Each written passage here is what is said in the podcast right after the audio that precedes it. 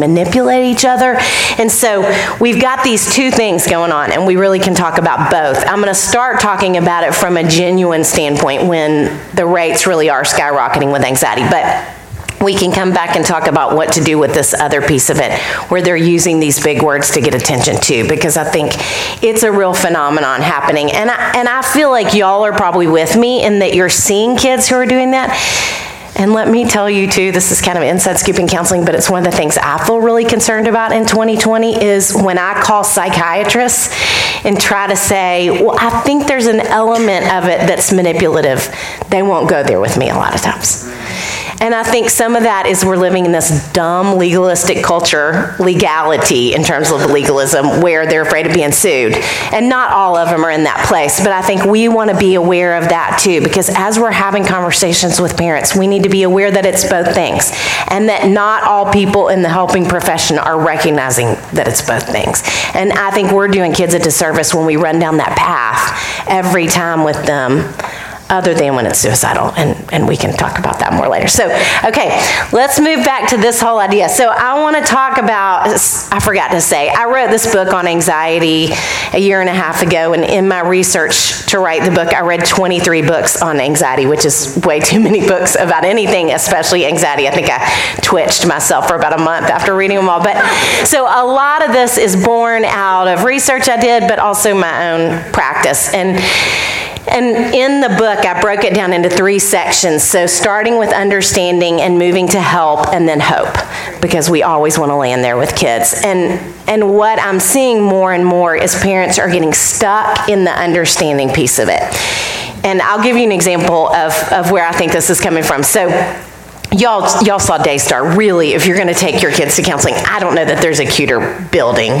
Sorry to brag, but our office is so cute and warm. And kids really do. I have so many kids who say they feel safe just walking in the door. And so, if you were a parent, you're to bring your child to Daystar, we have this computer program called Therabill that tells us about the person who's coming for counseling. And I had on my Therabill notes for an assessment, so first time appointment, that I had an eight year old girl who had anxiety and she's average age of onset. So I walk down the stairs of the building and I see this little girl across the lobby and I smiled. Y'all can tell I have a really big smile. And so she saw me and I, I, waved at her and she smiled really big back. And I walked over to her and I said, Hey, I'm Sissy. I'm so excited that you're a Daystar and I'm going to give you a tour of the building and then we're going to go upstairs and I have a super cute dog who's going to be really excited to meet you too. We're going to go meet Lucy after this.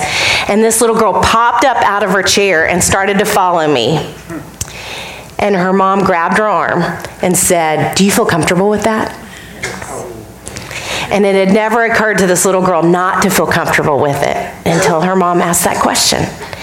And then her very well intentioned mom, which we need to say that, her very well intentioned mom followed us on the whole tour around the building and then sat across from my office the entire time I was with her daughter.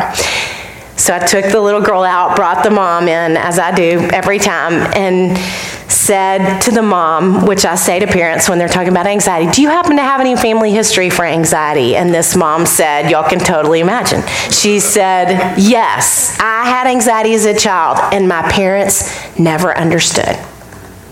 And so what's happening is we're seeing a lot of parents who are overcompensating and trying to give their kids what they never felt like they got themselves. We want to start with understanding, okay? And then we're going to move from there because we sure don't want to get stuck there. So, in terms of understanding, I want to show y'all a clip of what I think fear, again, some of you may have anxiety. We're not going to call you out if you do. If you don't, just so you know what it feels like to have that kind of anxious spinning in your brain, we're going to look at this little guy, and I would imagine a lot of y'all have seen the movie Inside Out, but let's take a look at what's going on with him.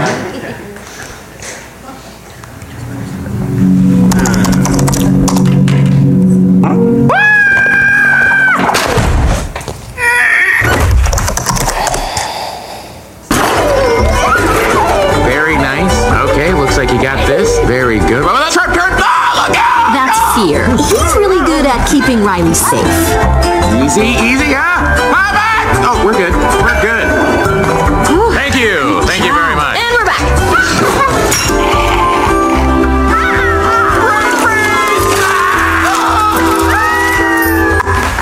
We're supposed to live here? We have. I'm telling you, it smells like something died in here. Did you die from moving? Guys, you're overreacting. Nobody is dying. A dead mouse! Ah, great. I'm gonna be It's the sick. house of the dead. What are we gonna do? We're gonna get rabies. Get off about how cool our new room is.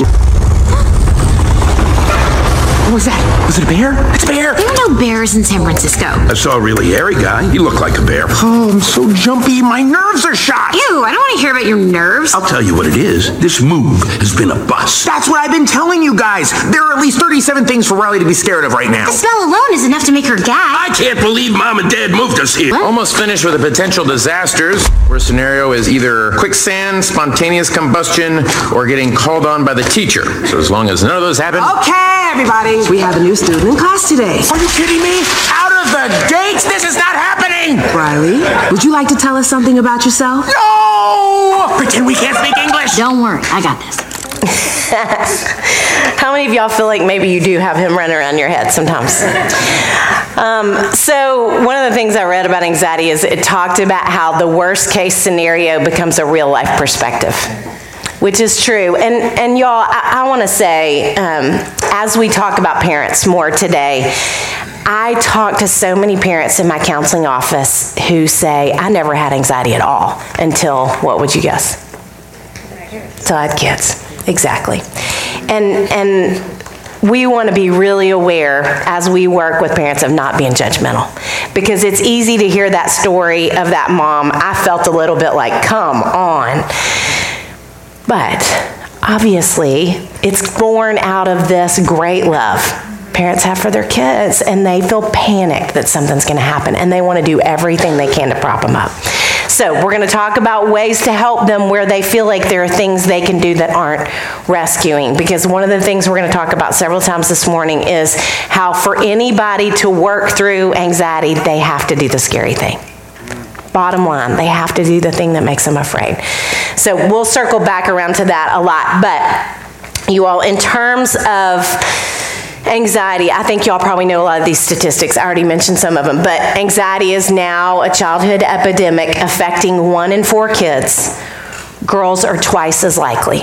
So even if you're not hearing them talk about it, you are representing a whole lot of kids who are dealing with this. So one in four kids, girls are twice as likely. More kids are anxious than they were during World War II, during the Great Depression. And we're living at a time, there's a lot happening culturally, but it's sure not World War II or the Great Depression. And so there is there are a lot of things we can do and really need to do to help kids in light of that. So one of the things that I read too is that for kids who deal with anxiety, they often go two years before they ever receive any kind of treatment. And anxiety left untreated only gets worse. And so, to help parents do some things at home, and that's where I think you all have a voice and access to parents that people like me never will, to help parents do some things at home, and then when those things aren't helping, or if you feel like the parent's not capable, to get them into counseling quickly. Because it's only going to get worse. And one of the complicating things about anxiety is that it looks different with a whole lot of different people and we're going to talk about kind of some trends in that. But I think um, as I sit down and talk to people about, do you have any family history for anxiety? I will often have parents who will say, no, no, there's no anxiety in our family. And you know, when you're with someone who's super anxious, it's like, it feels like you can pick it up just through their, I don't know, aura or something, whatever that even means. You just pick it up vicariously from sitting with them. And those people will say, no, we have no family history. And I'm the generation of a lot of parents you're working with. And, and the parents that are having kids today weren't in counseling when they were kids. Their parents weren't talking about emotions. Some, my guess is some of yours were and some of them weren't.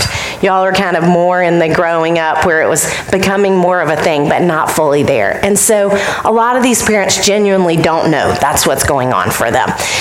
And because it looks different, it's hard to recognize. So, for example, are any of y'all, how many of y'all are Enneagram people? Okay, good. So I'm a one on the Enneagram, which is a terrible number to be. And if you're a one, which if you're not an Enneagram person, it means I'm type A. I really have come to believe at my age and all these years of counseling kids that everyone who's type A, I'm so sorry if I'm the first to say this to you, I think everyone who's type A has some anxiety. It, it just becomes how we function that we get things organized when we're anxious. It's just a part of how we roll, unfortunately, or we start to need to control things. And it's really because we're trying to handle what's happening inside of us. So, when I'm anxious, my house, my mom died about a month ago, and my house has never been as clean and organized as it is right now. So, my sister is a six on the Enneagram, and she is very different than I am, and she is really high functioning. I mean, that sounds like, yeah. Anyway, she's very productive. Maybe that's a better way to say that. She's really productive. She has a clothing store in Nashville, and she moves a lot when she's anxious too. But if you were to be around me when I'm anxious and being productive, you would feel a little bit of it, mostly because I can get really strong and value productivity over relationship. For her, she gets really productive and she's so sweet and kind at the same time. And you would never have a clue that she's anxious. She's a six on the Enneagram, did I say that? And so the way that she describes that is she says, I'm like a duck gliding along peacefully on the water, and underneath my feet are going. so she would be the kid in your youth group that would come in, speak to 30 kids, smile the whole time, and cry the whole drive home and you would have no idea that's what's going on with her. And so we want to be really aware that it can look different in a lot of kids. Now, parents will tell you a few different descriptors for it that we're going to talk about, but they're going to lean towards kids are going to lean either towards exploding or imploding the kids who explode the parents will talk more about what emotion would you guess coming out Anger, anger, absolutely. And you all probably know this anger is considered by psychologists a secondary emotion. So anytime we are working with a really angry kid, something else is going on. They don't want to be angry. That's not what they're intending to do. There are kids who just like to push against. We would call them oppositional. Um, but kids who are exploding with that anxiety, it is going to come out as anger often. And so, what happens when I sit with those parents, the more we talk, the more I find out that anger is triggered when all of a sudden they say, I know I told you we were going to come home after school and you were going to have some time to do your homework, but now we're going to have to run five errands, run by your grandmother's house, and that child just loses it on the way home from school. And it's not because parents will sit with me often and say they feel like their child's really manipulative. And it feels manipulative because it feels like it's triggered when they're not getting what they want. But really, it's that their schedule changed at the last minute. And even at 13, 14, 15, some kids at 17, 18, they don't yet know how to say, it makes me feel anxious when you change my schedule at the last minute. And so they just explode at their parents. And the kids y'all are working with are getting a whole lot less from their kids emotionally as to what's going on anyway. So it often will look like anger. And so we want to be aware of when things get really loud and hyped up, even the child who gets kind of angry and leaves the room. We did a, I remember we had a holiday, we have a summer camp for the kids who are involved in counseling, and and we um, had a child who was on the spectrum and had a lot of anxiety. And we our holiday was around the olympics. And so we had this like line where we were screaming at him doing all these things. And this one kid started punching people as he was going down the line. And he was anxious. But he didn't know how to say that. But that's what was going on. He didn't need to go down the line we needed to be better aware of what that child needed and what was going on with them. So, exploders, they're going to have trouble with transitions, with unpredictability. Um, it's often going to come out as anger. And then there are the kids, like my sister, who are going to be a whole lot more likely to implode. And you may not see it at all. But the more you spend time with them and really pursue them and their hearts, the more you're going to hear it. And they are often the kids who have, it, it becomes more about perfectionism and pressure.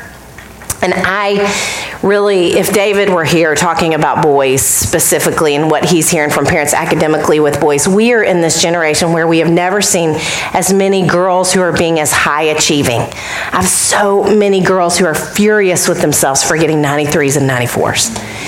And we've never seen as many boys who are as low achieving which is scary in terms of that. But that means often the imploders are going to feel a lot of perfectionism, and girls are going to lean this way a lot. And if the oldest child in a family is a girl, at this point in our time, I really think she probably has anxiety. I mean, I, I, don't even think I'd have to talk to the parents long without figuring that out. And it's usually because she's perfectionistic. But boys definitely feel it too. There are very high achieving boys out there too. So it's going to manifest physically. They are the kids who get a stomach ache every time they walk into youth group. They have a lot of headaches. Again, they don't know how to talk about it, and so they're pushing it all down. So we want to be aware of those kids. They're also the kids, I don't know if you have kids in your youth group like this. I would imagine that you do. I remember a boy at camp who was constantly coming up to us saying, What are we doing next on the schedule? What's happening next? Can you tell me who's going to be there? Who's going to be in charge of us at the time? They just have these endless questions over and over and over and over. I'm going to tell you what to do about those questions because honestly, for us to answer them isn't helpful to that child.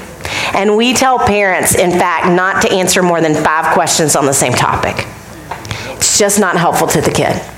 And with parents, and one of the things that we're going to talk about, so it, it runs on this. I tell kids in my office all the time, it's like the one loop roller coaster. So if we were to talk about worry to anxiety and kind of this continuum, or fear to anxiety, even, you know, fear is more triggered by something specific. They're afraid of monsters or something bad happening. Worry is when it becomes a little more pervasive and hangs around. Anxiety, I would say, is when they get stuck. And it's often stuck in a loop. And what we're seeing is that when you think about kids, and if you were to think about kids across the spectrum of growing up, basically wherever they are developmentally, the worst thing they can imagine happening is where they get stuck. So for little ones, it's What's a five year old going to be afraid of the most, or a six year old? The dark, potentially something bad happening to mom or dad. Those are probably the two things that I hear about the most. I have a lot of kids who are really afraid of one of their parents dying.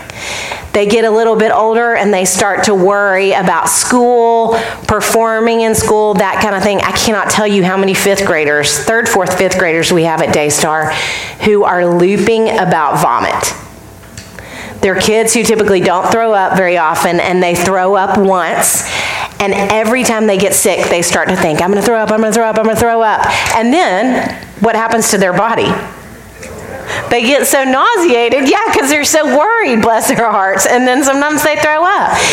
And we're seeing a lot of that happen, you all. And if you have families where you're seeing this, we have a lot of kids who are having school based anxiety, where Sunday nights, Monday mornings, they're having a lot of anxiety to the degree that they become pretty incapacitated during the school day. We're having more and more parents who are pulling their kids out of school based on that and homeschooling their kids. Now, remember what we said about to work through anxiety, you have to what? You have to do the thing. And so, for these kids who get pulled for that reason, it basically keeps them from doing the scary thing. And what we want to do, so if you have a family that you're working with that's in the middle of this, what we want to do is we want to help them find their way. Well, those kids need to be in counseling for sure if they have school based avoidance because often it just gets worse. And then they do get to where there are times kids cannot get to school. And so if they can, you want to get them into counseling and you want to help them. They need a plan to work through the school day. They need to know they can go to the nurse's office X amount of times during the school day. They have to wait till lunch to call their parent. These accommodations in place that help them feel more comfortable during the school day. But we want them to do the scary thing. But it's going to lose. So I'm afraid something bad's going to happen to my parents, to I'm going to throw up, which is really to I'm going to embarrass myself in front of my peers because they hit that age. And then as they get older, used to, even two years ago, I would have said that for high school kids, it often is sexual in nature, it's violent in nature, whatever they're looping about, but it's getting younger and younger. And so, what's hard about working with high school kids is the thing that's scary for them that they're stuck in, often they don't want to say it out loud. I had a girl that I was working with that would have been like the leader in your youth group. Really neat kid. Um, and she, the more we talked, the more I realized she had a lot of anxiety and she just wasn't saying what she was afraid of. And so, as we got there, it was that she was having homosexual thoughts about her best friend she was having violent thoughts about wanting to like kill the children. Not just i'm mad these kids are driving me crazy but literally slit the throats of the children she was babysitting. She was having thoughts about being a robot which we would call they were dissociative dissociative type thoughts and this girl needed to be on medication and got on medication but the hard part of figuring out her anxiety is she was so embarrassed to say those things that she was struggling with and so we want to try and help them and normalize things as much as we can. Because what happens is, and, and I am having more and more kids who are talking about homosexual thoughts in that way and suicidal thoughts. Because again, you think, worst case scenario, the thing I'm most afraid of. So I'm really sad. Maybe I'm struggling with some depression It'd be so much easier today just not even to be here. I wonder if that means I'm suicidal. Oh no, I think I'm suicidal. Maybe I need, I need to go talk to somebody about the fact that I'm suicidal. And then they go to the school and say, I'm having suicidal thoughts.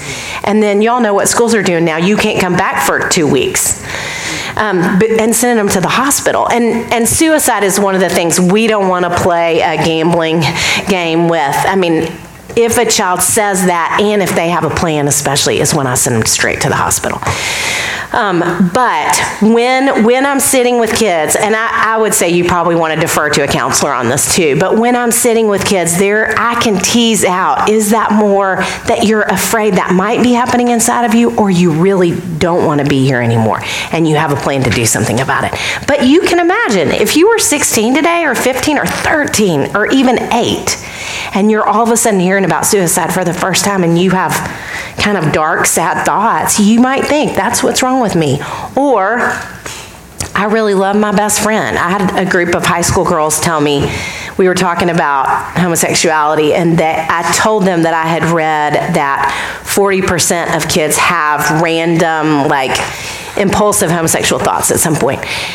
And they said, oh, it's way higher than that at this point. And uh, that's not like research based, that's a group of juniors and seniors in high school, but none of them were acting on that at the point. And so now, you know, as overexposed as we are culturally, a kid who thinks, I really love my best friend, huh, wonder what it would be like to kiss someone that's my same gender, then thinks, oh my gosh, I'm gay, and then now announces it to everyone at their school, when really it was based out of anxiety. And so we just want to be aware that that's going to shift. Those things obviously are occurring when they're not based out of anxiety, but we want to be aware that that sometimes is what's happening in their loop. And we want to ask good questions to help figure out do we need to send them to the hospital? Who do they need to talk to? How do we help parents work through that? Because even to say to a parent who comes to you and says, My child said that they might be gay, and that parent is feeling what? anxiety and shame to be able to say, hey, just so you know, I heard someone speak. And sometimes that's not what's going on. It's really more based out of anxiety. Why don't you take him or her to go see a counselor? That's even going to take down some of the parents' anxiety and some of what happens as a fallout when a child and parent have that conversation where things just blow up that much more. So, just for y'all to be aware. So, it's going to be this loop. And part of why I think parents often don't get kids help is because the first loop happens and a parent thinks something like, what? They're going to grow out of it. This is normal. And some of it is normal. Kids, all kids go through some degree of normal childhood fears, but we get concerned when they get stuck.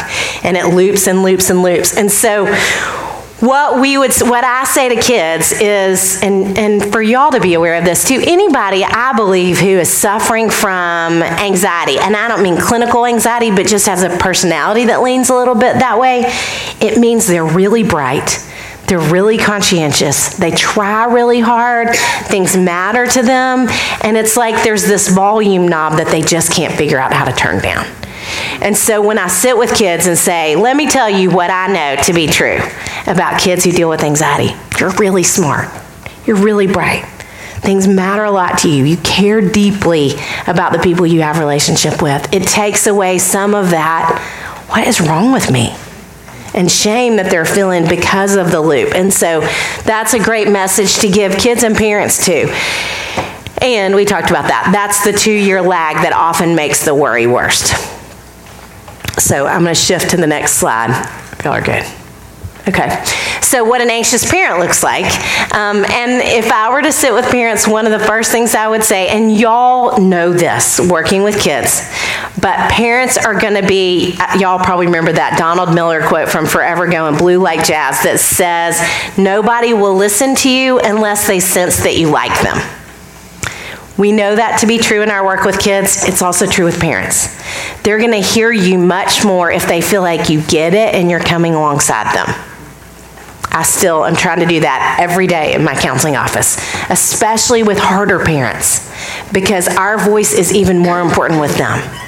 So we want to help them kind of understand what this is like. And also, if they're anxious and you can feel it when you're having the conversation with them and they're saying, My child is so anxious, I don't know what to do about it, it's just terrible. Then one of the things you can tell them is that you know that they are smart, brave, and strong as well. That's a conversation we want to have with them. And um, what happens? So if a parent has anxiety, if your parent had anxiety or your grandparent, you are seven times more likely to deal with anxiety yourself. And so that's a piece of it. There's genetic component to this.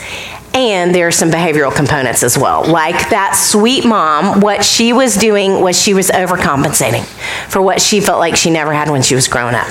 And I do think that's part of culturally what's happening with parents today is they don't feel like anybody was listening. They didn't know how to talk about their feelings.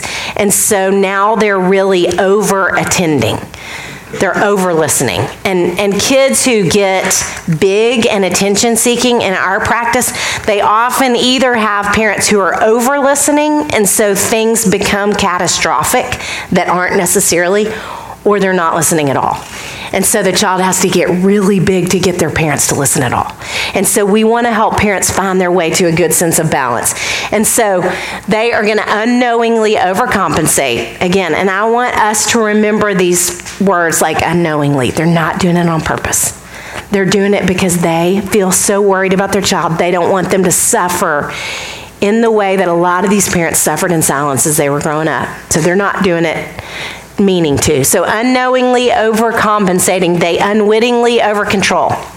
So they end up padding the walls for their kids, not letting them do the scary thing, which we know is what's going to have to happen. And they are at every step saying, Let me do this for you, let me do this for you. I have a friend who I love this statement. She said to me recently, I wish when I was growing up, my mom had said to me, You've got this more than let me get this for you.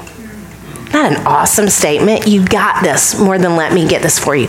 The parent who's over controlling and over protecting, which is what we would get into next, is saying, I'm going to get it for you. I'm going to get it for you. I'm going to get it for you. And and one of the things that I talk to parents to help them think about, which is a good thing for y'all to, you could even put this like whenever you meet with parents, you could have it somewhere visible. But um, what are they doing? What are they doing for their children right now that the kids can almost do?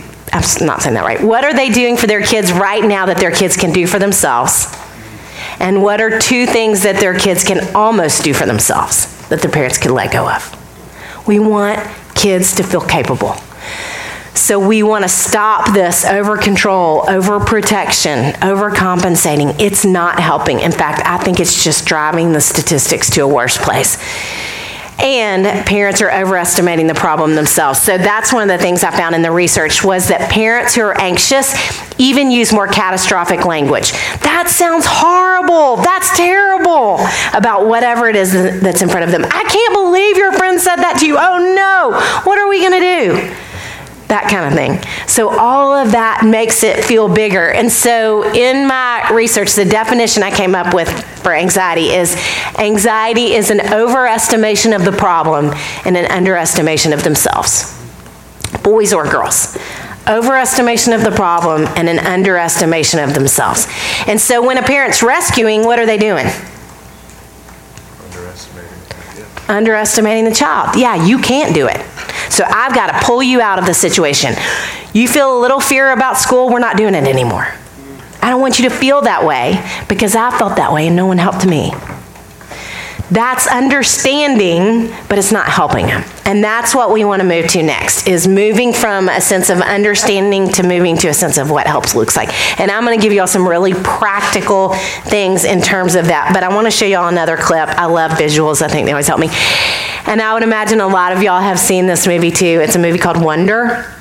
If you haven't read that book, seen the movie, I would highly recommend it. And even as something to talk to your kids about, because I think one of the things that Wonder hits out of the park is the concept of empathy. And as these kids are so aware culturally today of the fact that they have anxiety and depression and all the things that they're talking about a lot, they don't have a lot of empathy for each other. And it actually makes the reader or the watcher of the movie um, ha- take different perspectives, which just creates more empathy. So let's watch this and then we'll talk a little bit about. I want you to pay attention to the mom and dad and the differences in the two of them in the scene. Oh, just kidding. That's not next. Okay, so one last thing about anxiety. Sorry. Um, so, for parents, what they do, the two most common mistakes research says that parents make are they are escape and avoidance. So, again, pulling the child out of the situation over and over and over. They help them escape or they just avoid it entirely, which just reinforce that idea. It's too big, you're too small. Um, and research says that all children long to be independent. And kids whose parents are overprotecting them are not having the opportunity to be independent. Here's a tricky part is that kids who are anxious then though get used to not being independent. They get used to their parents doing things for them. And then they start to demand that their parents do things for them. I, I really believe kids who are anxious often become really entitled and are some of the most entitled kids I ever see because they long to be independent, but it's not their gut reaction. Their gut reaction is they're scared. And so if their parents will pull them out of school, awesome. I don't want to go to school. They pull them out of whatever it is that's making them afraid. They don't want to come to youth group. I sit with kids all the time who socially it is terrifying for them to walk into the building. And so the parent says, You don't have to go anymore. Rather than helping them work through a plan for what it looks like to go straight to somebody that's a person they feel safe with. That's what we want to do is help them come up with plans if they feel anxious. The escape and avoidance doesn't help because kids feel best when they do the thing.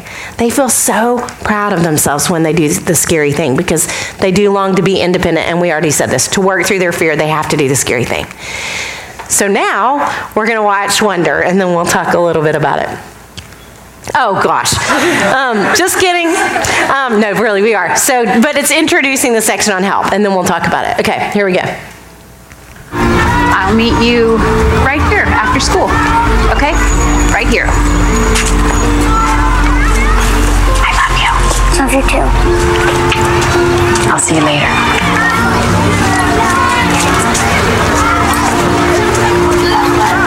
Can you hear me? If they stare, let them stare. You can't blend in when you were born to stand out. We're gonna have a little man to man. Now, I gotta stop here because past this point is a no dad zone and you don't wanna walk up with your parents because it's not cool. But you're cool. I know I am, but technically most dads aren't, so. Neither are these helmets.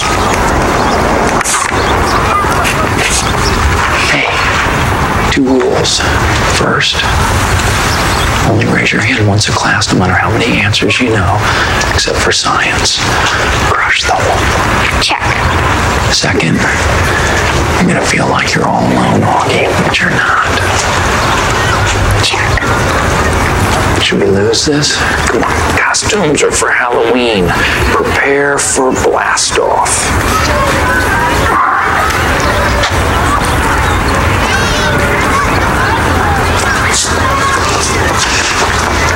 I love you. I Love you too.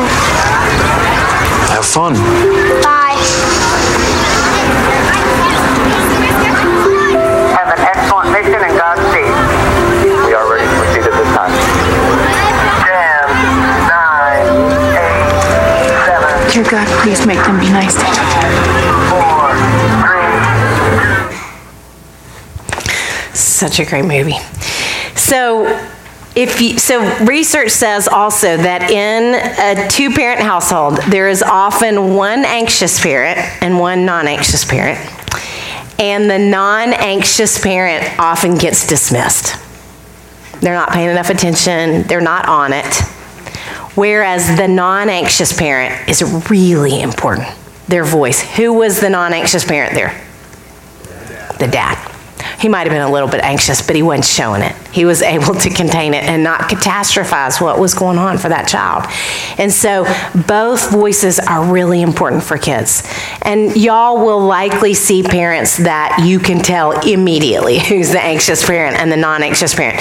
So that's a tip that's important to help them know sometimes as well. So, like I said in the book, we move from understanding to help to hope. And I want to talk about some really practical things we can do to help kids and some things y'all can do with kids as they come to you. And even if a child is in the midst of starting a panic attack, a genuine panic attack, some things that you can do to help. So, what happens, and y'all probably have read a lot of this, but for any of us who are anxious, any of us who tend towards getting anxious. So when we're having a calmer moment, we're sitting here, okay, you're sitting here in this room, unless you have anxiety, and I'm triggering you a lot this morning. When we're sitting here calmly, we have blood flowing all throughout our brains.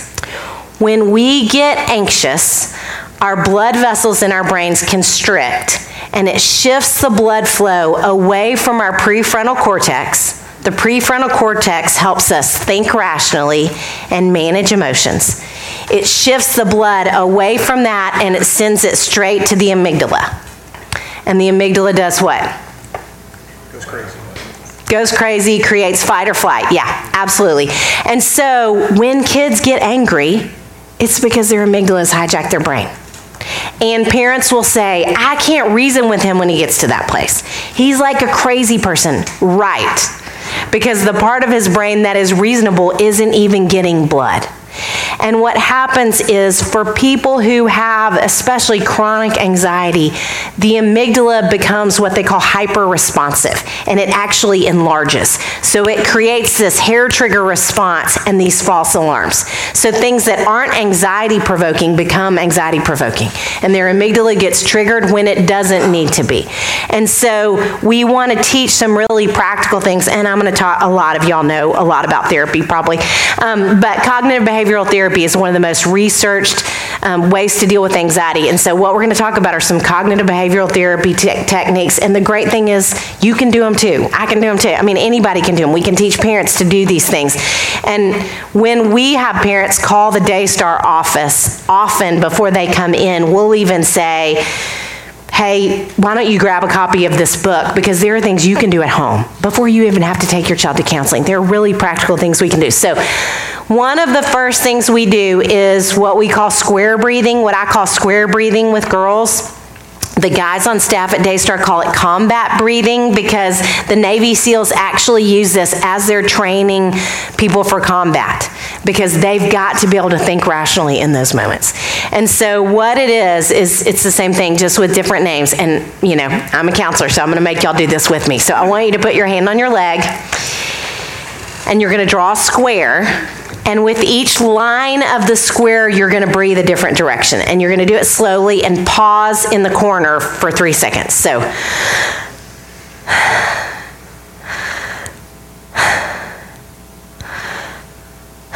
if y'all, if you do that three times, you really do feel differently. And what's happening is it literally dilates the blood vessels in your brain and it shifts the blood back to the frontal lobe. It's a physiological thing that happens. The thing about, for kids, about them drawing it on their leg is if they're standing there with a group of kids talking, they can do it and nobody even really knows that's what they're doing. Or if they're at school and sitting in a desk, you can teach them to do it under their desk and nobody sees it but they can breathe in that way that's going to help them get back to being more capable of getting themselves out of the loop. So we do really all the mindfulness stuff that is so, I don't know if you can say trendy about mindfulness, but it is. Um, all of that is starting with that kind of, those kind of breathing ideas. That's why, as silly as it feels sometimes, it has a physiological response when we do that. So we want to start there.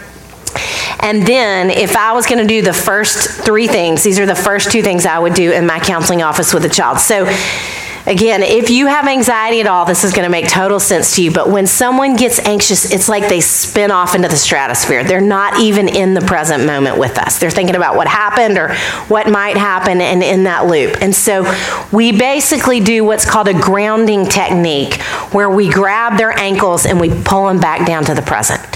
And grounding techniques involve anything that pertains to the senses. That's why the square breathing I like better than some of the other. There are a million ways you can deep breathe, but I like it because the sensation of drawing the square on your leg is actually a grounding technique. Another one I use with kids all the time is five, four, three, two, one. So if you think of each of the senses, they, and if you have a kid sit here and do this with you, it's great because it really does require their concentration, which is what we're wanting. Five things they see four things they hear, three things they feel, two things they smell, one thing they taste. And I'm old enough, I can't ever remember that in the right order.